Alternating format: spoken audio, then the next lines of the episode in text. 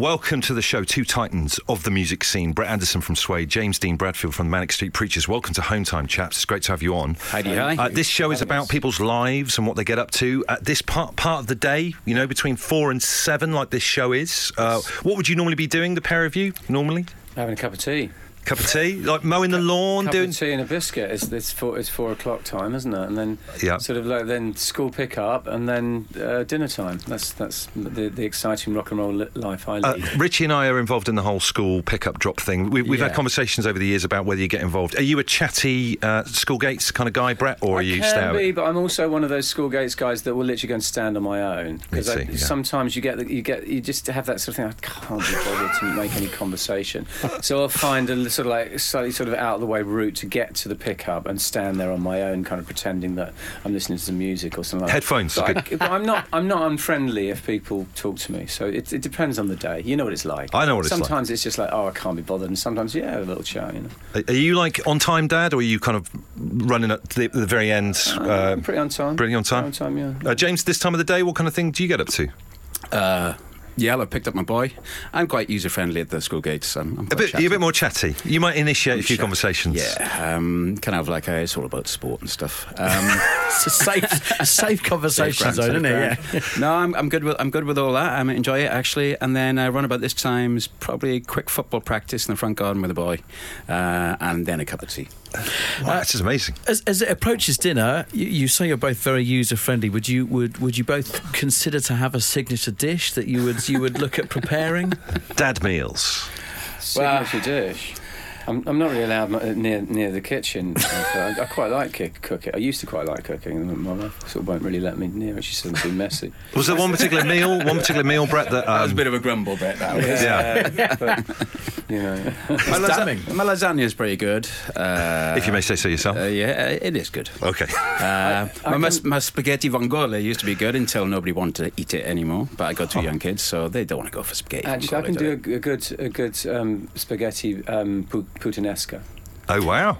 There you go. It's almost as if there's a competitive element coming out. Uh, we hear about James's lasagna, and then suddenly your Lovely. spaghetti Try and top it with comes out. exactly. puttanesca, So and when all of a sudden he's got his Michelin stars, Yeah. and then it's you know it's like an arms race, isn't it? It So, is. with, with the concept of touring together, obviously you guys have done that before. You did it way back in the 90s. You know it's a venture that works. But is there a competitive element that, that kind of healthy competitive element Yeah, that, there that is. comes in comes in the tour? You know, you, one band's always going to see the other performing first and all that kind of thing. I think back Absolutely, back yeah. in the day, yeah, definitely. Um, uh, back in the day, we were competitive, especially when there was a weekly music press.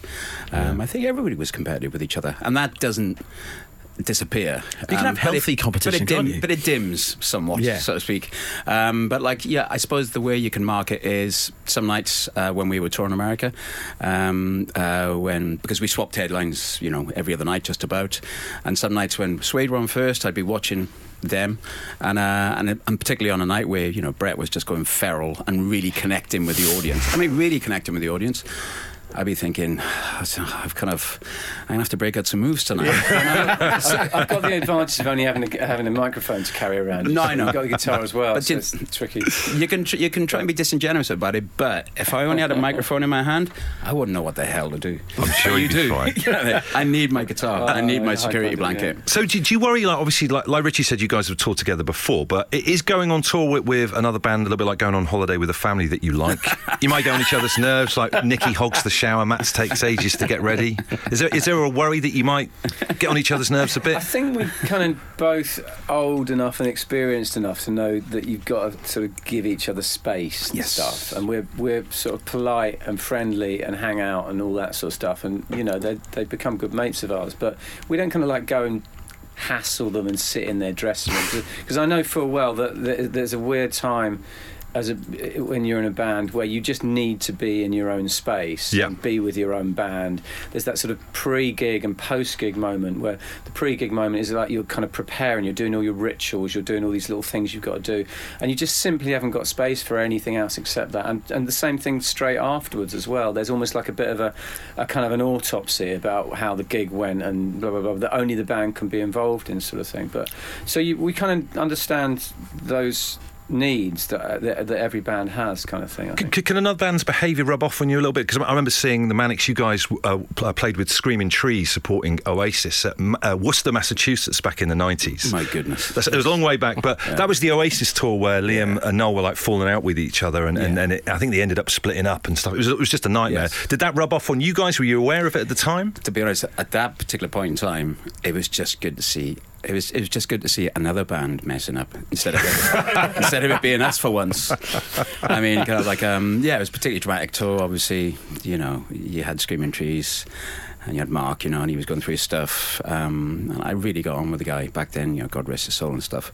And then you saw kind of uh, Liam just, yeah, just going f- full Vesuvius at some Yeah, points. yeah. Um, and it was just nice to watch other people because as, at, that, at that point we were a bit well we we were perceived as a bit of a soap opera, so it was good to see it landed on somebody else for once, you know. Well, going Um, back to that family metaphor, it's a bit like that's the other a- family's kid is playing up. It's kind of a relief. That's It's the not yours. nature of, of, of, of an exciting band, though. I think it's like I think both. One of the things that Suede and the Manics have got in common is that I think we were both very volatile when we first started, and there was the, always that sense that the band could fall apart.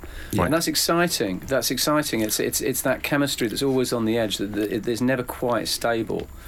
Um, and that's what makes exciting bands, you know. and I think that can be exciting on stage as well Yeah. because some nights, you know, you know, you're pushing a song so hard, like a song like "Faster" from the Holy Bible, and it's it's so ferocious, and you're so Nick's so worried about like his scissor kicks, and Richie, you know, will be so worried about just like you know just moving as much as he could, and it was just nearly falling apart, and that can be exciting to watch, you know, Yeah. it can be. It's not quite chemistry. Um, let's talk about Venn diagrams. Uh, Both bands were NME Godlike Genius. Yeah. Uh, what, what else is in the Manics and Suede uh, Venn diagram? What what what what is is the same? There's, there's obviously going to be differences, but what would you say are the similarities think- that make it work a I tour think- together? But I think for me, when we toured together um, in 1994 for the first time, we were both touring Europe together with our probably our most challenging records we've ever made. And interestingly enough, that was at the kind of apex of the whole Britpop thing that was happening in the UK, and that felt some somehow kind of there's something kind of like uh, telling about that. I think both of, both Suede and the Manics have be, always been a kind of outsiders band, and that's how we bond through our outsiderdom in a funny sort of way. And I think that's why there's lots of lots of fans that like both bands that kind of like they feel kinship with, with both bands because mm. there's a sort of like there's a sort of an outsiderdom thing going on there. I think Nicky said in an interview I watched recently that he said he, you guys both didn't kind of belong to anything, which is why you survived so long. No, Would- he didn't. I mean, we recognised as soon as Suede. I, I, I, can't, I, I, I can't deny that when you know, Suede first came out and released the Drowners, then Metal Mickey, etc. I was a little bit jealous, you know, because they just poof, they just started taking off, and they started getting NME covers we might have had. Uh, now we're finding the tension. and um, but kind of recognised something straight straight away. You know, some of the reviews said that there was like a some of Brett's lyrics were. There was kind of a J.G. Ballard, J.G. Ballardian kind of um, kind of vision of, the, of a dystopian future or present that we were living in, parallels there, weren't there? and we had the kind of you know Richie and Nick that were kind of kind of obsessed with the French situationists, uh, which is talking about the absurdity of things, and we felt as if there was a kinship there, and we felt as if we weren't trying to bring people together, we were just trying to, to, to kind of tell it as it was Yeah. at that point and just show the absurdity of things. Um, so we we felt connected on that. Definitely. I think we were both both separately trying to form our own cults in a way. Yeah. you know, we both that was that was that was I, from an outsider's point of view. That's what I thought was really strong about the Manics was that, that they created their world, and the the, the sort of the, the disciples that gravitated towards them were almost like were, were almost singularly part of that world. And you became a Manics fan, and you and you and you and you and you bought into that. And I think I, that's what, what I always wanted with Suede as well. I never wanted to be a, a, a part of anything bigger than Yeah. Suede Yeah. Right? Yeah. Uh, and, and I think the same same goes for these guys. And that, the irony was was that Suede actually started Britpop, Yeah. and which became much bigger than any one single band. It became a kind of a generational. But you kind of swerved that moniker, I guess, we didn't didn't. you? We didn't. We were always sort of sucked into its thing because the, the, the debut Suede album is, is the first Britpop album. It's, it's, it's just you know historically where it, it's, it's just what happened really, and so we were always kind of connected to that, even, even though we never felt quite comfortable in that slipstream. So yeah, that's what I'd say. I think we I think both bands kind of try to st- uh, create their own little worlds. I always like bands like that that weren't part of scenes. They were part of uh, uh, something stronger than that, something more individual than that. I mean, you do you do have mad fans, don't you? The pair of you. Oh, In footballing parlance, they're almost ultras. I think they were in kind of ultras. Big flags. Um, uh, kind of. Uh, they're keepers of the flame, I would call them sometimes. You know, Yes. they feel as if sometimes, sometimes, and I recognise this. I can empathise with this feeling. Sometimes the, the fans, those kind of fans, think they know the band better than themselves. Yeah. And I of, and I was certainly like that. You know, I would get annoyed if, like, you know, a guitarist in a band wouldn't use his signature guitar anymore. I'd be like, "What the hell is wrong with this guy?" Oh, actually, you noticed that kind of thing. Yeah, I'd notice that kind of thing. Or you notice if they changed the, the text on the, on the the font on their records, and you'd be like, "Why are they doing this? Why? Why? What are you doing this for?" So I kind of understand, even though that mindset is pretty rabid and quite can be delusional. it's important as well. Yeah. With the fan side of touring together uh, and, and keeping actually the football analogy going and the, the ultras, um, if you went to it like a, a lower league football match, for example, and I'm not saying this is what this so wait a minute, is. this is drive time. You're talking about ultras. Um, at half time, you might well see the fans sort of like wander around the pitch because they know their team is support is like shooting towards the other end. So Yeah.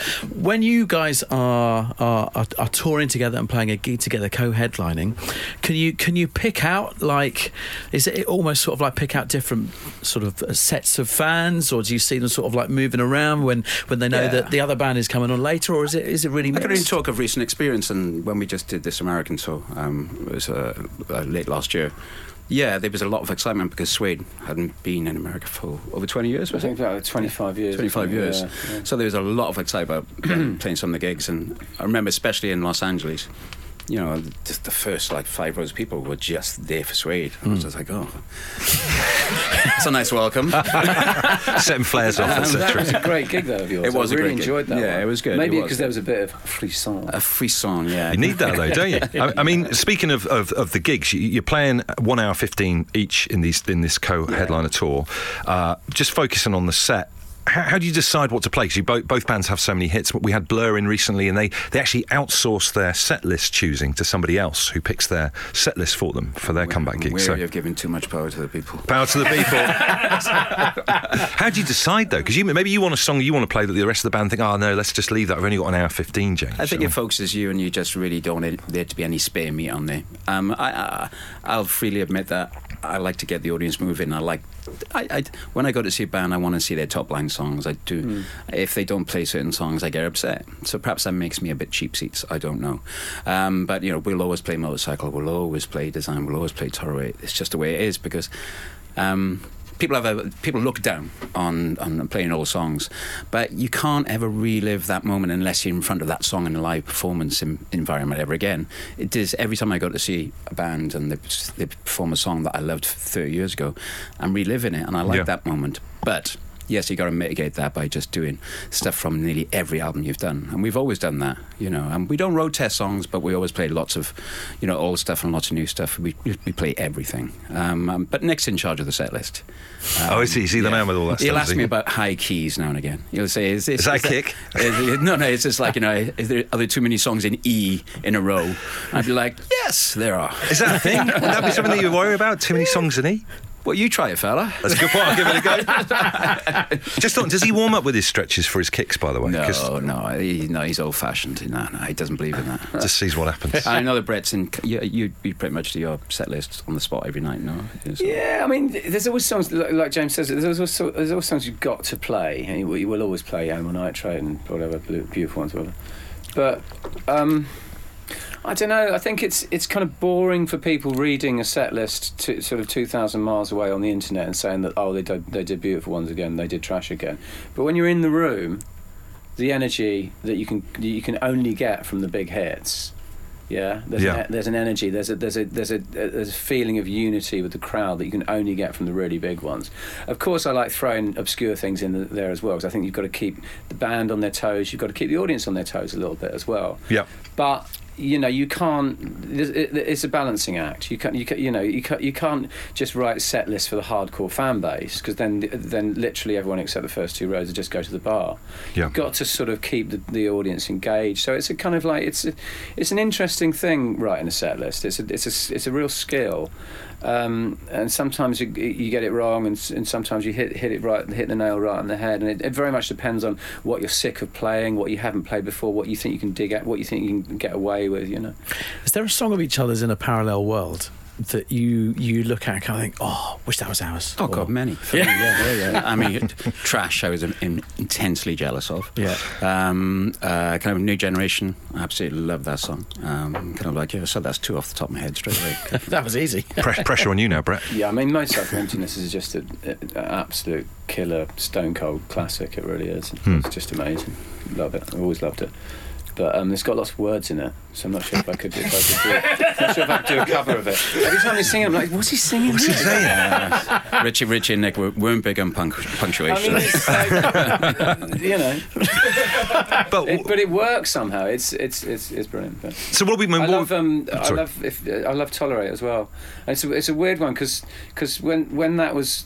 Um, a hit at the time because it was a sort of big hit. It sort of passed me by a bit. You know how that happens sometimes. Yeah. You're a bit like, oh yeah, whatever. Do you know what I mean? Mm-hmm. And it wasn't until we went on tour with them in um, in the states that I was kind of listening to that every night. That's a beautiful song. It's a really powerful song. So, I mean, what we love about both your bands is that the stuff you're releasing all these years on still sounds kind of current. Yeah. Uh, you know, for example, we've recently been playing Suede's "She Still Leads Me" here on Absolute Radio. It was a fantastic song. I, I kind of hate it when bands chase the current craze and lose their way a little bit. What, what is the key to, for want of a better phrase, not going? Um, interesting drive time perspective. We'll see what they do with that. Um, I think you know, like the the main thing is that like you bring a song into the studio. Uh, you know, we kind of all meet up with each other in Clean in South Wales, and we just meet up, then we play. And you know within two minutes whether something is working. And usually it's just one of either Nick and Sean pushing me into a corner as a musician where they are pushing in the song one way or me trying to push them another Right. way. And you just, and suddenly you can't stop playing and it's brilliant. And you just go, should we do that again? Yeah.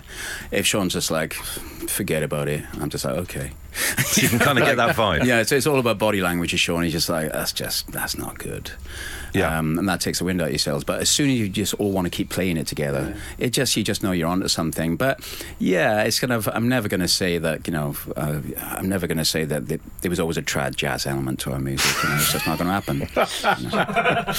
I'd love to hear that album though. uh, Brett, for you, what I about you? Yeah, it's it's all about like James said. It's, it's all about instinct. It's it's kind of it's all about it's all about instinct and being really honest with yourself.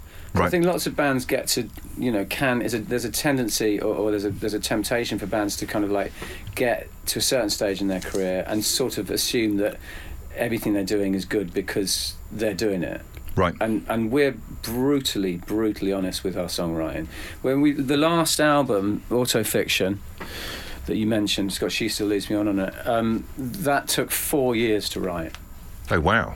yeah So why why why so long? Just because it going took back four and years to write ripping stuff up because and- it took four years to write because it wasn't good enough and it still wasn't good enough and it still wasn't good enough and four years later it was good enough You kept throwing stuff away, basically. we kept throwing, throwing Yeah. stuff we probably, probably you know we write at least 50 60 songs for every album yeah really wow, that's amazing. and throw them all away. And for me, it's not that's not it's not a problem because it's the, that those songs that you lose, you kind of yes, you obviously the question is do you ever reuse them? Sometimes bits of them kind of reappear and stuff like that, but that's not the point. You're just exercising your muscle, your songwriting muscles while you're writing them. It's part of the process now. You've just announced one hell of a box set. Yeah, Previously one unreleased. hell of a bad box.